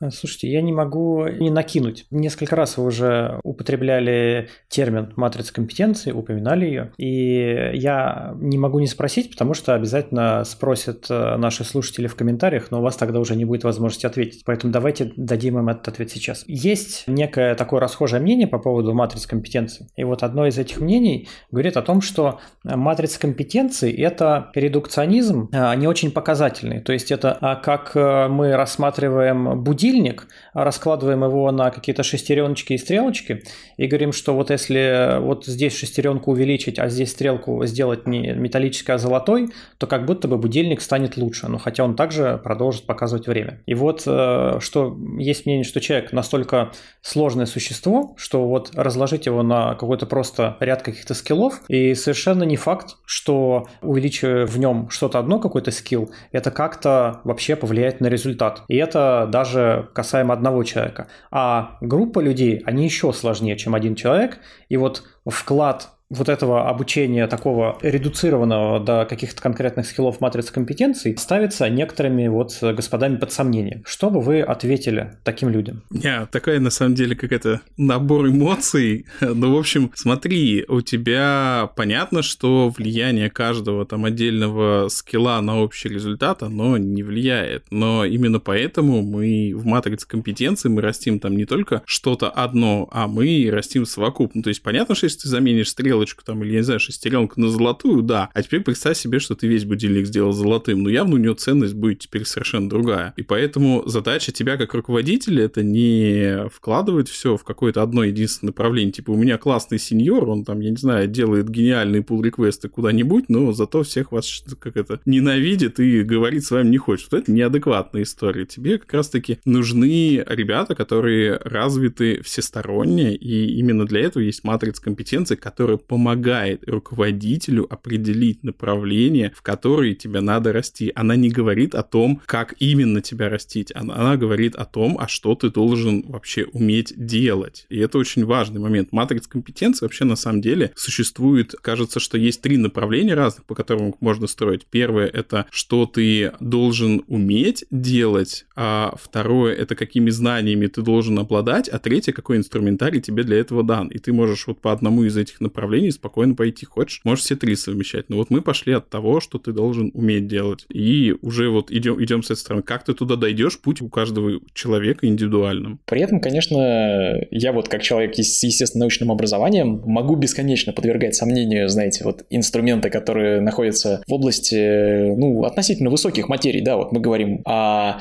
людях, их компетенциях. Ну, конечно, все это, по сути, очень-очень большое упрощение, да, то есть мы в свою скромную нейросеть э, пытаемся загрузить огромное количество понятий. И единственный способ существует это сделать – упрощать. Да, вот у нас в голове есть какие-то модели мира. По правде говоря, мы все немного галлюцинируем. Вопрос в том, приводят ли они нас к желаемому эффекту или нет. По сути, это такой вот один длинный эксперимент, который не обладает свойством эргодичности. Ну, знаете, да, вот эргодичным, например, является бросок шестигранного кубика. Если я его тысячу раз повторил сам или тысячу разных людей шестигранный кубик бросили самостоятельно, то шестерка у них выпадает э, одинаково, да. А если люди сыграли там, тысячи человек э, сыграли в русскую рулетку, из них одна шестая, к сожалению, проиграла, да. Вот, а если один человек тысячу раз сыграл в русскую рулетку, то он ну, сто процентов проиграл практически. Вот и здесь такая же история. Те подходы, которые там применимы к развитию одних людей совершенно неприменимы к развитию других. Вот вы придумали какую-то совершенно удивительную методику обучения, средняя эффективность команды доказанная там вырастает от этого на 50%. Почему? Может быть, в какой-то команде двое людей выгорают в угле из шести, двое практически там перестают работать, зато эффективность остальных вырастает там, я не знаю, с двух единиц там до девяти, и вот получилось в итоге полтора раза. Либо это каждого немножко подразвивает. В общем, спорить о таких вещах, как абстрактность матрицы компетенции можно бесконечно, пока мы не определим, что значит слово «что». А в данном случае как бы это сделать довольно непросто. Имеет значение, наверное, только наблюдаемый результат. Тут вопрос еще и в том, что почему многие как бы хейтят матрицу компетенций, потому что я могу формально поставить себе галочки напротив там каждой ячейки, каждого инструмента и формально оказаться там на уровне, не знаю, сеньор. Но в реальной жизни не выполнять ту роль, которую должен э, сеньор выполнять. Все правильно, поэтому в матрице компетенции у тебя всегда есть хотя бы два человека. Есть ты, как оцениваешь себя, и есть твой руководитель, который может оценить тебя. При необходимости туда можно ввести еще и эксперт, который тоже там расскажет, как он видит тебя. Понятно, что ты про себя будешь считать, что я уже там, не знаю, принципал какой-нибудь и умею все что угодно, но здесь важно смотреть с разных сторон и смотреть, что не хватает. Поэтому у тебя всегда есть руководитель, который помогает тебе реалистично смотреть на твою же матрицу компетенций. И при этом то, что Женя говорит, наверняка руководитель является, ну, таким прагматиком, да, в области решения каких-то задач и достижения целей. То есть наверняка результаты этой матрицы будут натянуты на представление о будущем команды. Если там будет несоответствие, то, конечно, будет сложновато. Тут есть еще один важный фактор, что на самом деле еще и руководитель, у нас же есть такое понятие, как калибровки внутри компании. И очень важно понимать, что калибровки, они нужны не для того, чтобы выровнять инженеров между собой, а от того, чтобы выровнять руководителей в восприятии, а что такое инженер вот этого уровня. И у тебя получается, что ты не можешь вырваться из контекста, что у тебя все руководители, они начинают после калибровок лучше понимать, что такое там инженер уровня middle или инженер уровня senior. Да, прекрасное замечание. Я бы даже добавил, что здесь у нас получается матрица сама по себе является таким просто фолиантом, да, она не живая. Вот, а живая система — это руководители и обратные связи между ними за счет различных процессов калибровок, performance review. То есть э, пока не обличены факты, слова, которые указаны в каждой конкретной ячейке матрицы компетенций, сложно их как бы использовать э, для развития. Я почему так немножко привязался к матрице компетенций, потому что я видел у Авито, есть там Авито Playbook, который лежит в GitHub, и там много чего про компетенции инженеров, руководителей. На мой взгляд, я видел очень много всяких разных матриц компетенций. На мой взгляд, у Авито там одна из самых адекватных моделей. И вот мы сейчас говорим о том, что ну вот есть матрица компетенций, вот по ней смотрите. А как же сделать э, свою матрицу компетенций достаточно адекватной для того, чтобы, ну, вот это все работало? Потому что иногда я присутствовал при том, как люди придумали некоторые свои матрицы компетенций, и там вообще какая-то чушь несусветная, и там можно ставить эти галочки. Действительно, как Витя сказал, можно просто там всем наставить галочки, что все сеньоры. На самом деле они никакие не сеньоры, и толку там от них э, не было бы никакого. Вот как в своей компании создать такую вот замечательную матрицу компетенций, чтобы она а, всем вот внутри компании была полезна. Слушай, ну, на самом деле, я бы все-таки пошел, я, я просто думаю, как бы я делал. Я бы пошел по простому пути, я бы вначале посмотрел, что присутствует на рынке, посмотрел бы, есть а, много публичных матриц не только у российских компаний, посмотреть, на что они смотрят, посмотреть, на какие они виды это все делят, и попробовать понять, что нужно именно мне в моей компании сейчас. Ну, то есть, какие направления направления для меня критичны. Есть совершенно честно компании, которым, я не знаю, там не нужны софты или не нужна автономность. Все компании очень по-разному работают, у них разный бизнес, и надо понимать, что под этот бизнес надо подстраиваться. Соответственно, надо выбрать те направления, которые критичны, хочется что видеть их в компании, определиться с ними и дальше выбирать, собственно говоря, навыки. Навыки должны быть такими, чтобы у тебя получалось так, что есть четкое различие между разными уровнями. Ну, то есть, когда ты говоришь, что, ну, например, если говорить про ту же самую автономность, одно дело ты можешь делать задачку там на две недели, недель, другое дело ты можешь делать задачку на квартал, а другое дело ты можешь делать задачку на год. Это совершенно четко понятно, и причем это доказуемые истории. Ну, то есть либо ты сделал, либо ты не сделал. И мы можем видеть это на результатах, и это уже способ оценить тебя по соответствующему там уровню. Таких примеров много. Ну, то есть я бы изучал примеры общие, и я бы выбирал то, что нужно тебе конкретно в компании.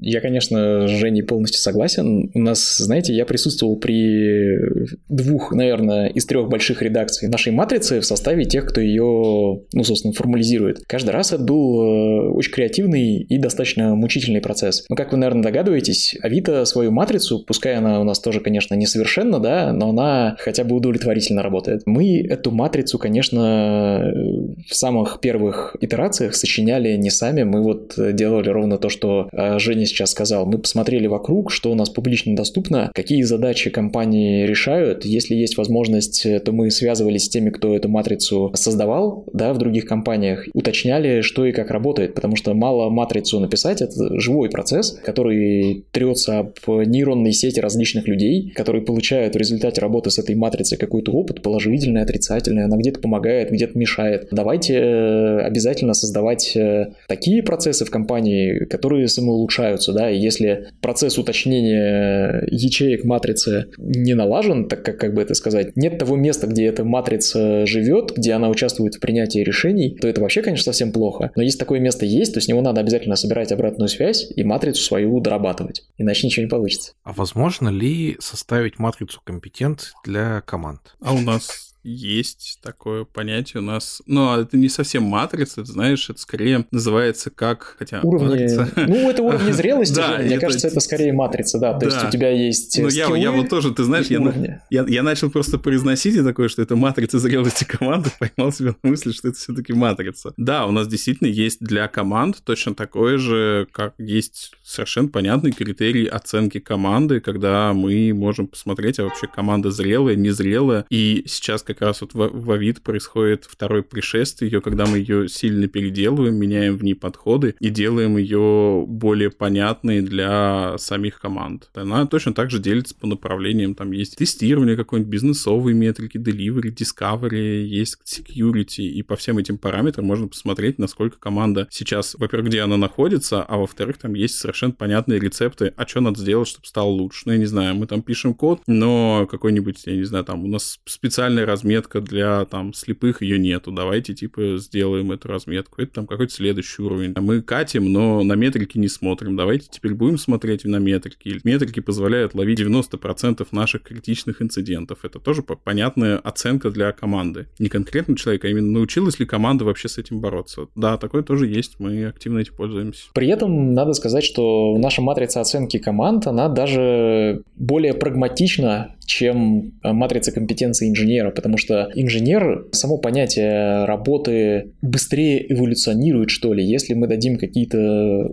сверхконкретные формулировки, да, должен уметь вот это, вот это и вот это. Ни шагу влево, ни шагу вправо, абсолютно объективно. То вы можете представить, что такая система будет взломана, не успев зарелизиться. А с командами это делать как будто немного сложнее, да, и командам вот как раз как группе людей скорее требуется более четкие ориентиры. Вот то, о чем Женя говорил до этого, если обратить внимание, в нашей матрице, например, компетенция инженера отсутствует. Что надо сделать, чтобы перейти на следующий уровень? Поскольку матрица, так сказать, компетентности да, команд, она больше про базовые уровни, чем про продвинутое развитие. А матрица инженера, она скорее про продвинутое развитие, чем про базовые уровни. Мы ожидаем, что у нас любой джун умеет уверенно пользоваться, я не знаю, циклом for, классами, ифами, рефакторить, писать тесты, то есть реализовывать э, задачи на уровне вот, э, технического качества, который принимается у нас в компании. У команд это движение, оно относительно новое, то есть везде у нас должна быть информационная безопасность на уровне там проектирования систем. И это уже, считайте, первый уровень. Если у вас на уровне проектирования систем инфобес не учитывается, то это как-то вообще, вообще нехорошо. Мы матрицу, так сказать, вот развития команд применяем даже как-то, не знаю, сильно более широко и конкретно. Обычно считается, что инженер, достигший там уровня middle, уже вряд ли деградирует до уровня джун, но если только там не поменяет стек кажется, что команда вполне запросто может вот сегодня выполнять все эти требования, а завтра на каком-нибудь следующем проекте там что-то недообсудить, что-то забыть, что-то сильно упустить и опуститься там, не знаю, на два или на три ступеньки ниже. Вот бывает ли такое? Ну, смотри, я, во-первых, не очень согласен, что ты не можешь потерять в гриде, потому что вспомни, например, лет 10 назад мы были все full стаки, писали на JS, на PHP-шке, еще базу и девапсы одновременно. Сейчас это немножко изменилось, и я не уверен, что ты все еще остаешься медлом в каждой из этих компетенций, хотя раньше ты был чуть ли не сеньором. То есть у тебя меняются технологии, увеличивается очень сильно сложность, и для того, чтобы оставаться все еще на том уровне, ты не можешь просто остановиться. Тебе, вот как я говорил, тебе надо как бы еще прикладывать к этому усилия и плыть по течению. Но технологии сильно усложнились, и просто так сейчас там написать быстренько сайт на React с э, бэкэндом, фронтендом базы, это уже звучит чуть сложнее, чем было несколько лет назад. Это с первой сторона. Если говорить про... Про что мы говорили? Я запутался.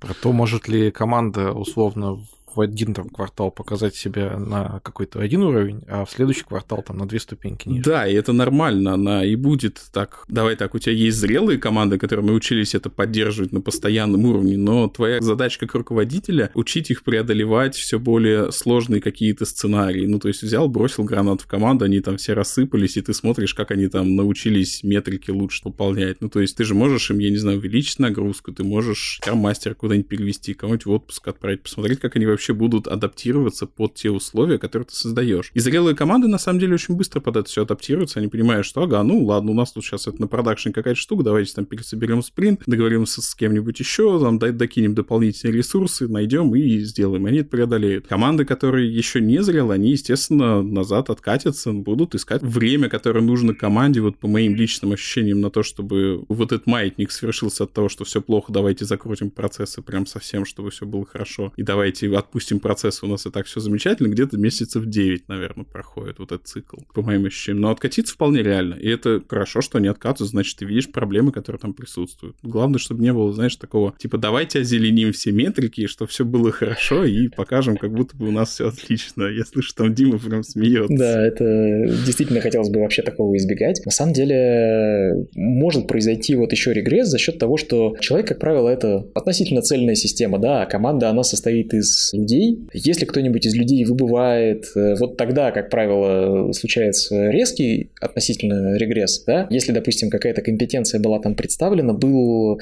ну, не знаю, активист, который следил за аналитикой и всю команду навострял это делать. Сейчас эта компетенция сразу в команде просела, но это, получается, сильно более контролируемо, что ли, происходит. Я тут хотел бы уточнить, это даже не важно, там к матрице компетенции относится или там к методам развития команд относится. То есть я, по крайней мере, так слышу, что все, что вы рассказываете, оно у вас более-менее единообразный какой-то вот процесс, такое описание процесса по всей компании. Примерно, наверное, каждый инженер или руководитель в каждой из команд, он примерно в одну матрицу смотрит и понимает, э, что от него ожидается. И здесь я сталкивался тоже с таким мнением, что такое размазывание ну, как бы на всю компанию, оно а с одной стороны хорошо и единообразно, с другой стороны как немножко как прокрустово ложе. То есть там коротких мы вытягиваем, а длинно мы там конечности обрубаем. И некоторые команды начинают говорить, что, блин, а мы вот, вот конкретно мы, вот мы такие особенные, вот мы не согласны, и вот мы сами свою там матрицу сделаем, вот по ней будем жить, вы там живите как хотите, а мы будем жить по своей матрице. Сталкивались вы ли с таким, что где-то, может быть, было бы применим такой какой-то более персонализированный подход, может быть, в рамках команд каких-то отдельных локальных? Во-первых, я все еще напомню про здравый смысл, который должен присутствовать. Я буду его призывать регулярно. Тут очень важно, чтобы руководитель мог объяснить, почему эта команда отличается от других. Почему именно сейчас? Слушай, у нас бывает история, когда, я не знаю, там у какой-нибудь команды красные метрики. И если руководитель может объяснить, почему это так, и когда они, эти метрики, перестанут быть красными, это вполне нормальная история. У нас точно так же есть команды, которые не вкладываются в общую матрицу компетенций, и это тоже нормальная история, но, опять же, надо уметь это объяснять. Если ты просто, ну, они особенные у меня, потому что там три сеньора, вот это, короче, не ответ. У тебя должно, почему продукт такой, почему именно так так у вас происходит, почему именно такой вам процесс нужен сейчас, почему вы работаете, например, по канбану какому-нибудь, а не по скраму. И это все можно объяснить, но руководитель должен понимать, что как это, мы, мы, конечно, джентльмены, но объяснять друг другу надо. Действительно, это так. Причем даже для разных функций у нас матрица компетенций для разных инженеров, например, во фронтенде и в мобильной разработке, и в бэкенде все эти матрицы для нас одинаковы. То есть звучат они даже одинаково. А в этом, по сути, и заключался мучительный процесс создания такой матрицы, которая плюс-минус километр подходит всем. Чтобы это было ну, ложе с такими, знаете, как сказать, во-первых, без очень жестких ограничителей, во-вторых, ну, с подушечками, да, если можно так выразиться. В общем, формулировки должны быть одновременно настолько конкретными, чтобы люди могли друг с другом синхронизироваться, но не слишком конкретными, чтобы людей в какие-то неразумные рамки загонять. Женя правильно и прекрасно постоянно вспоминает про здравый смысл. Все это нужно для чего, по сути, вот эта матрица? Для того, чтобы помогать двигаться команде скорее в правильном направлении, да, чтобы дать некоторую систему, базисный набор э, воззрений для руководителя, по каким вообще отдельным независимым векторам можно помогать человеку развиваться. По сути, вся вот эта вот идея с матрицей, она про то, чтобы перевести общение про развитие на один какой-то общий язык. Это такой розетский камень перевода из эм, разных абстрактных э, концепций в какие-то более конкретные, чтобы можно было сказать, ага, здесь вот инженерная культура на таком-то уровне, и все примерно понимали, про что идет речь. Полного взаимопонимания, конечно, добиться невозможно. Вот, например, у нас есть э, матрица компетенций для каких-то разных функций. Ну, например, да, я вот э, ожидаю, что машин learning инженер или data scientist, как хотите, этот человек, он проявляет качество и разработчика, и аналитика. Его матрица компетенций и проявления ее, они где-то в некоторых местах заимствуют, например, 80% у инженера и 20% у аналитика. Потому что вот так выглядит компетенция этой конкретной функции. У нас есть отдельная матрица компетенции, там, например, для QA, потому что они действительно сильно выделяются из э, общего набора, а вот э, для инженеров она как бы общая. Несмотря на то, что, ну, кто скажет, что день э, фронтендера похож на день инженера баз данных, тот, конечно, наверное, найдет пересечение лишь в митингах. Ну и тем не менее мы совершенно открыты, опять же, к тому, чтобы появлялись дополнительные... То есть если мы понимаем, что у инженеров, я не знаю, баз данных начинает появляться какое-то более экспертное направление, то его всегда можно поставить рядышком и смотреть на более широкую матрицу. В этом нет никаких проблем. То есть там у них могут быть какие-то свои условия. Точно так же, как и для команд. Ну, то есть есть модель зрелости там для всех команд внутри компании, и я внутри своего кластера могу сказать, что, ребят, ну вот кроме вот этих, есть еще и вот эти штуки, которым я хочу, чтобы вы соответствовали, потому что у нас там есть определенная специфика, и это тоже нормально. В самом начале, Женя, ты говорил о том, что руководитель вообще-то довольно умный обычно товарищ и может почти любые метрики взломать. А как вы боретесь с тем, чтобы руководитель не взломывал командные метрики и не зеленил все показатели только для того, чтобы они были зелеными? Я сейчас буду рассказывать секреты. Слушай, ну на самом деле прям таких супер честных способов, ну я, я как опытный метриковод э, совершенно точно знаю, что любую метрику можно покрасить в зеленый цвет. Вопрос в том, как это делать. На самом деле я прям таких идеальных способов этот на 100% выявить не знаю. Сейчас расскажу, чем я пользуюсь. Во-первых, самое главное — это доверие. Ну то есть тебе надо выстроить внутри своей команды, своих руководителей доверия, чтобы они понимали, что если у них что-то идет не так, это не значит, что расстрел, а это значит, что об этом надо уметь говорить, об этом надо уметь рассказывать, и надо с этим уметь работать. Это первая история. Вторая история, что всегда можно опускаться на уровень ниже. Я иногда хожу на груминге к некоторым командам и смотрю, что у них происходит, и это очень хорошо, мне очень быстро дает понять, насколько вообще то, что нарисовано в метриках, соответствует тому, что я сейчас вижу. Ну, то есть, если я вижу, что, да, задачи там подготовлены, да, там продукт принес что-то понятное, там оценки вполне хорошие, то все нормально но если я приду, а у них там плана нету, задача пришла с картинкой «сделайте так же», то у меня явно появится вопрос, а как вы вообще зеленых метрик с такими задачами добиваетесь? Поэтому доверие и, собственно говоря, изредка как это точно так взять, посмотреть, а что там происходит. Вот, наверное, у меня есть два способа, что с этим можно делать. Может, Дим что-то дополнит. Не, Женя прекрасно рассказал. Конечно, от закона Гудхарта да, никуда не деться. То есть, если метрика будет поставлена, то, скорее всего, она будет взломана. При этом надо стремиться ставить именно такие метрики, взлом которых, во-первых, будет сложным, да, во-вторых, ну, конечно, за счет взаимного доверия он как бы не должен быть нужным, потому что если эта метрика используется для того, чтобы... Зачем вообще зеленить метрики, да, потому что тебя ругают за это, дают по голове или поощряют только за то, что ты эту метрику достиг. Это, конечно, там плохая история, скорее вся эта система вознаграждения обратных связей должна основана быть на комплексе всевозможных показателей, но самое главное, как бы на вещественном результате.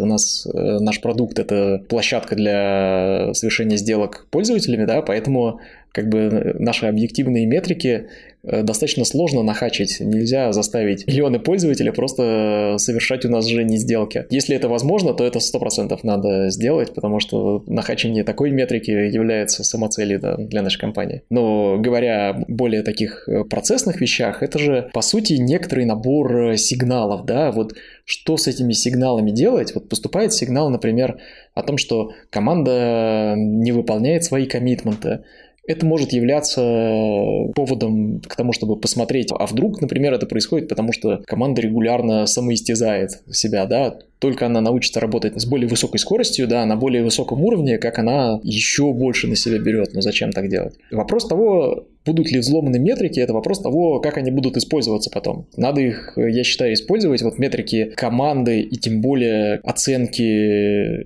сотрудника следует использовать как сигналы. Да? Возможно, руководство к действию использовать не стоит, нельзя заменять этими сигналами здравый смысл. Я обожаю задавать этот вопрос там, где есть э, всяческие формализованные метрики. С одной стороны, мы рассмотрели вариант, где метрики можно нахачить, а с другой стороны, э, иногда у нас э, есть, знаете, как на старых советских плакатах. Сегодня рекорд, завтра норма. И как нам так вообще с этими метриками жить, чтобы в погоне за этими зелеными галочками не выжить команды досуха? Для меня ответ всегда находится где-то в области э, главной задачи руководителя. Я вот повторюсь, это продуктивность и эффективность сейчас, продуктивность и эффективность на горизонте два года. Ну, два года взяты условно. И, как видите, эти задачи друг другу противоречат. Если человек, например, показывает высокие значения этих метрик, скорее всего, мы говорим в основном о продуктивности и в основном сейчас. А что он при этом делает для того, чтобы продуктивность э, была высокой через два года и эффективность? Вот, это отдельный, как бы, хороший вопрос. Не знаю, как э, по-другому может быть. Ну, тут, тут очень важно слышать фидбэк от самой команды, ну и смотреть, опять же, на, на те же самые метрики, которые происходят. Ну, то есть, если вы каждый, я не знаю, там, три месяца удваиваете количество стори-поинтов, ну, либо у вас инфляция, пора с этим что-то делать, либо вы знаете какой-то секрет, и тоже надо его всем рассказывать. Но здесь, здесь важно следить за самим состоянием команды. Опять же, есть опросы, есть опросы вовлеченности, есть опросы с удовлетворенности. Есть то, как команда рассказывает об устроенном, есть какие-нибудь метрики оттока внутри команды. И это и есть, опять же, ван-ту-ваны, на которых можно говорить с людьми. И это все приводит к тому, что должно быть доверие внутри, на основе которого можно понимать, что команда выжата или не выжата. Но, опять же, есть ребята, которым совершенно нравится фигачить очень много кода и делать какие-нибудь классные фичи, и потом они отходят. Вообще, я, в принципе, как руководитель стараюсь сделать так, чтобы у меня загрузка команд шла, во-первых, по спринтам в виде волн, ну, то есть один спринт больше, другой спринт меньше. Точно так же и по кварталам стараюсь сделать ровно то же самое. Есть квартал, когда надо делать больше, есть квартал, когда надо делать меньше. И это должно быть осознанно, когда у тебя идет монотонная нагрузка, ты от нее очень быстро устаешь. Когда ты пытаешься делать нагрузку больше-меньше, ну, я не знаю, там в дельте, наверное, процентов 10, то у ребят очень сильно появляется чувство, что они вот отдохнули и теперь могут сделать больше. И это очень хорошо помогает держать команды в тонусе. От монотонной точно все, ну вот по моим личным ощущениям, ребята быстро устают устают. Прекрасное, кстати, замечание. Я сам для себя тоже порой использовал такую механику. Вот надо бы ее как-то формализовать и распространить, потому что, мне кажется, не все про такой трюк знают, но многие пользуются. Хотя гораздо проще пользоваться, когда действительно можешь его друзьям пересказать. Интересно. Э, действительно интересно. Я, честно признаться, искренне удивлен, но я просто скучный человек. Для меня монотонный комфортный темп прям идеально.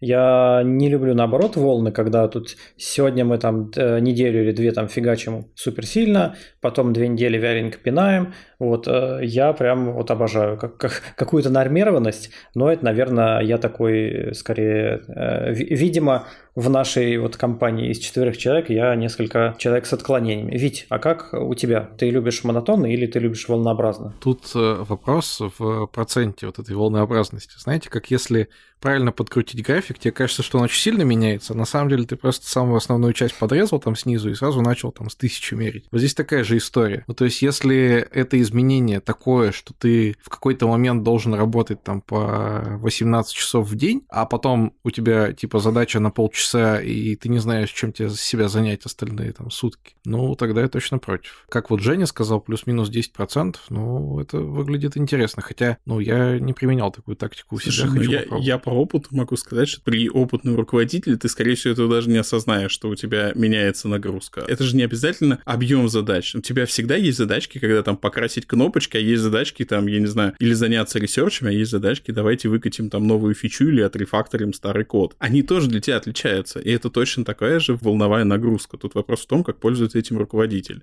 Чем отличается хороший руководитель от опытного? Вот хороший руководитель, он знает там один, два, три способа, как что-нибудь сделать в команде, решить какую-то проблему, там, я не знаю, scope drop высокий или там, не знаю, демотивация и так далее. Опытный руководитель, он может комбинировать огромное количество способов и выбирать нужный ключик под нужную команду. И вот это очень важно. Соответственно, здесь 10% это не обязательно объем. Это может быть и сложность задач, это может быть и время, это может быть в какой-нибудь команде количество встреч, еще что-то. А когда ты начнешь в каждом новом спринте придумывать способ разный для того, чтобы увеличить эту нагрузку, ну, то есть в одном спринте ты там задача на research, потом у вас, я не знаю, пошло какое-нибудь проектирование, потом у тебя там встречи, потом у тебя пошло какой-нибудь там рефакторинг. И вот ты за квартал, они даже ни разу не повторятся, но у тебя вот эта волна, она все еще будет существовать. И ты даже не осознаешь, что ее делали.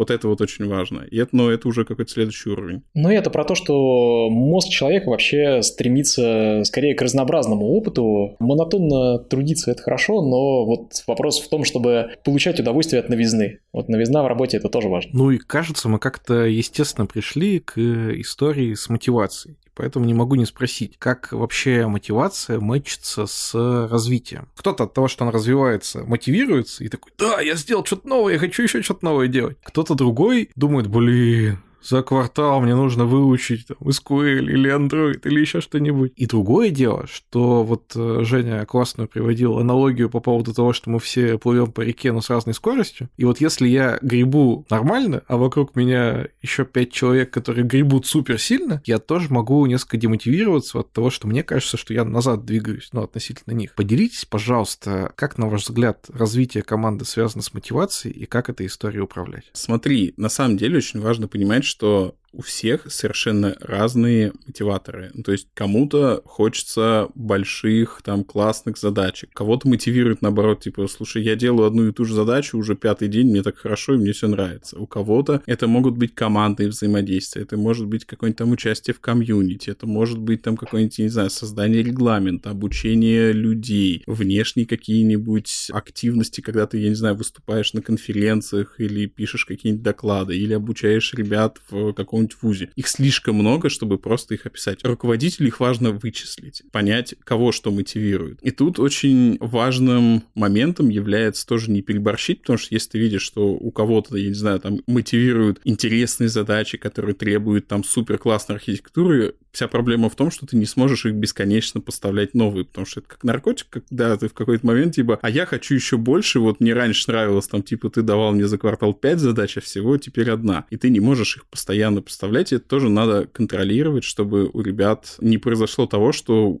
у них в какой-то момент вот эта мотивация закончилась из-за того, что ты просто не можешь дать им то, что хочется. Ну, то есть у тебя есть команды, есть вот этот вот долгосрок, на который ты смотришь, и в течение этого долгосрока они будут... Ну, у тебя есть там этап, когда вам там срочно надо поднять там 10 сервисов, а потом их надо просто развить. Ну, серьезно, взять, сидеть, писать код. И вот очень важно, что в первые там написание 10 сервисов, конечно, их мотивирует, а дальше их убьет, потому что больше писать нечего. И здесь очень важно со стороны руководителя правильно это все преподносить, рассказывать. Поэтому мотивация сложная история, ее важно под каждого человека и команду в том числе, то, что мотивирует команду, то, что я говорил там, деструкторы, мотиваторы, их очень важно подбирать под конкретных людей. При этом отдельное искусство руководителя, это вот, как Женя правильно сказал, эти мотиваторы обнаружить, а почему бы, например, э, грамотная работа один на один не привела к этому? Если у вас, например, принято работать в атмосфере откровенности, Ты просто можешь задать эти вопросы своему сотруднику. Чего тебя мотивирует? И докопаться, в конце концов.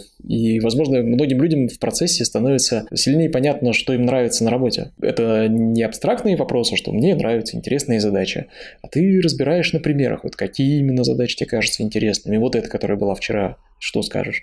А вот эти, а вот эти. И у вас накапливается большой массив данных, и вы можете так взаимно обучиться, понять, что именно драйвит. Можно только в процессе, в процессе делания дел. Дим, знаешь, у меня были ситуации в жизни, когда ты приходил, спрашивал, что тебя мотивирует, получал вполне конкретный ответ, а через полгода оказывалось, что он был неправ и неправильно себя понимал. Тут главное, как это, опять здрав, да. здравый смысл, и смотреть на это тоже, что ребята не все понимают тоже, что хотят. Кто-то говорит, я хочу быть руководителем, ты начинаешь разбираться, а почему ты хочешь быть руководителем, зачем это тебе, а там может оказаться жена, которая говорит, что, слушай, тебе 35 лет, какой ты мидл, ты должен быть руководителем, уже пора. И он начинает воспринимать это как одну из своих а, мотивирующих историй, что вот он там растет в руководителя. И тут очень важно понимать, что есть еще одна опасная штука, что ты внутри компании своей культурой можешь тоже пытаться выращивать эти ложные мотиваторы, так сказать. Ну, то есть ты приходишь и говоришь, мы хотим, чтобы у нас были все инженеры, я не знаю, там, саморазвивались. И вот у тебя теперь каждый в голову, в голову вкладывает, блин, если мне, я хочу быть инженером, значит, я должен саморазвиваться. Хотя на самом-то деле у него могут быть другие цели. И тут очень важно руководителю правильно смотреть, а что, в общем-то, и разбираться туда внутрь. Для этого, слава богу, у руководителя есть помощь HR, который может помочь поговорить с другой стороны, зайти. Есть, опять же, отдел там какое-нибудь обучение, которое может помочь с этим всем. Есть разные курсы, да, банально какой-нибудь MBTI пройти, это уже неплохо. Да, справедливо. При этом все это должно быть э, как-то, наверное, практически направлено, и тогда будет э, легко понятно, если есть обратная связь, человек тебе сказал одно, ему нравится, ты наблюдаешь, наблюдаешь, смотришь, да не, это не так. Тогда и следует разбираться, конечно. А давайте поговорим про еще одну мотивацию, но вот не когда уже там человек внутри компании и как-то мы с этим работаем, а когда человек снаружи. Как вы считаете, вот если у вас такая компания, которая очень хорошо вкладывается в развитие, у которой есть понятные прозрачные там треки развития, ты знаешь, что там ты придешь, помогать тебе будут расти, а, всячески с тобой работать. Как вы считаете, является ли это неким таким каким-то существенным бонусом при найме, и стоит ли об этом а, рассказывать кандидатам, ну, в надежде их э, привлечь, чтобы это было для них каким-то перевешивающим фактором при прочих равных? Ну, конечно, мы при найме пытаемся тоже понять, что доставляет ему удовольствие в жизни. Хорошо бы найти фит между нашей компанией и тем, чем хочет заниматься кандидат, да. Э, безусловно, вот стремление к саморазвитию нередко встречается у инженеров. Во многом поэтому они инженерами и стали. Если бы такого стремления не было, они бы всю эту удивительную фигню не выучили. Как бы тут вопрос, наверное, заключается в том, насколько это ярко выражается. У нас есть э, специальная секция, где мы вообще пытаемся понять и дальнейшую мотивацию кандидата, если он нам подходит. Вот эти точки соприкосновения, как раз там и происходит обмен информацией в этом отношении. Я бы пошел, я бы, во-первых, сделал два, два шага назад и вспомнил про вопрос, который мы раньше обсуждали, про то, что есть ли какие-нибудь интересные примеры того, как вы развивали какие-нибудь компетенции в людях? Мне кажется, Евгений его задавал. А смысл в том, что я как раз не так давно столкнулся с тем, что руководители не всегда могут правильно рассказать про вакансию и пытаются ее слишком сильно продать. Это нормальная история. Или наоборот, недостаточно допродают. И мы как раз собрали некий воркшоп, где каждый из руководителей попробовал рандомному человеку, это были там наши ребята из компании, попродавать вакансию, и мы давали фидбэк, о чем можно было порассказывать, что можно было сделать и вообще про что мы внутри компании говорим и какие есть хорошо работающие штуки, какие есть плохо работающие штуки. Вот как раз развитие — это один из, то, из тех примеров, которые важно рассказывать и важно про него кандидату нормально доносить историю. У меня есть хорошие примеры, когда приходил кандидат, он нам по какому-нибудь уровню не дотягивал до чего-нибудь, и мы выходили к нему и говорили, хорошо, мы готовы делать тебе офер, и у нас есть там план тебя развития на следующие 3-6 месяцев. Вот список того, что мы хотим сделать, мы готовы вкладываться в это временем своими ресурсами, от тебя ждем ответного, что ты тоже готов этим всем идти. И это очень часто был хороший такой для кандидата фактор при принятии решения о о том, что хочет он, чтобы согласиться на наш офер. Поэтому, да, про это важно говорить. Это действительно хорошая штука. Слушайте, очень, очень классная история. Действительно, если бы я был кандидатом, и я бы до чего-то не дотягивал, но мне сказали, что ты нормальный, вот мы тебя готовы развивать, вот так вот все делать, вот такой-то план, конечно, для меня это был бы тоже явный фактор такой плюсовой, потому что иногда а, бывает, что кандидату говорят, ну ты не дотягиваешь, ну мы тебя, короче, возьмем, ты там вот крутись как хочешь, а, если что, мы тебя там с испытательного там уволим. В общем, короче, ты должен поднажать, должен постараться, и получается, что ты идешь в, ну, вообще непонятно, там получится или нет, может тебя там выгонят, а здесь, если вы явно говорите о том, что вот такой план, будем стараться, в принципе, это в наших интересах тоже, и мы сейчас с тобой вместе будем работать. Мне кажется, это офигенно, гуманно и очень вам большое уважение. Мы потихонечку движемся к завершению, и предлагаю последний в таком формате блиц вопрос. Женя и Дима, назовите, пожалуйста, по три вещи, которые нужно сделать начинающему руководителю, если он задумался о развитии своей команды, но до сих пор никогда этим не занимался? Я бы, во-первых, конечно, посоветовал такому человеку составить э, образ будущего некоторый, да, как он э, видит э, команду через год, например, да. Соответственно, номер два совет — это попытаться оценить, как он видит команду сейчас, вот. И более того, этот шаг следует, наверное, с каждым из членов команды отдельно проработать, да. И третье, конечно, это инструментарий, который в этом развитии потребуется, то есть это какие-то матрицы компетенции, какое-то собственное представление о том, как э, выглядит этот образ будущего, и самое главное, как выглядит путь к нему. Намаплены компетенции текущие и точки интереса да, для каждого из членов команды, которые приведут команду в нужное состояние. Составить список ответов на вопросы, почему именно по этому пути пойдет развитие. Наверное, это какой-то такой базовый набор советов. А, ну и, конечно, я э, всегда советую курс на Курсере Learning How to Learn. Просто восхитительный набор э, фактов о том, как учится человек, таких научно обоснованных, да, и а, трюков о том, как именно облегчить процесс обучения. Женя? Да, ну, слушай, я бы пошел достаточно простым советом. Надо понять, что есть, как, э, что мы хотим, чтобы получилось, и как мы это будем достигать. Что есть, это какая-нибудь там матрица а, не матрица, список, что угодно, но когда нам надо понять, что, я не знаю, что нам надо внутри команды, не знаю, нам надо там разбираться в PHP-шном монолите, нам надо писать тесты, нам надо какие-нибудь достигать метрики, нам нужна экспертиза в бизнесе, еще где-нибудь, и расписать, что у меня есть по ребятам, кто, кто сейчас что умеет. Может, окажется, что в PHP-шном монолите никто, в общем-то, и не хочет работать, но вполне логично, соответственно, надо дальше составить план, как мы этого достигнем, чтобы от него отвязаться. Пора, наверное, выезжать на микросервисы, дать команде какую-то понятную, прозрачную методику, типа, ребят, да, сейчас понятно, что никто не хочет работать с монолитом, вот план того, как мы оттуда выйдем, согласовать этот план наверх, там, со своим, видимо, руководителем, и дальше уже пойти туда. Вполне себе очевидная история. То есть, что мы, что сейчас имеем, что хотим иметь в будущем, и как мы это достигнем. Все. Класс. Ну а на этом на сегодня все. С нами были целых два суперэксперта от Авито Тех. Это Дмитрий Ходаков и Евгений Рейх. Ну а с вами, как всегда, были постоянные ведущие. Это был я, Виктор Корейша. И я, Евгений Антонов. Все. Всем спасибо, пока. Ребята. Большое спасибо. До новых встреч. Пока.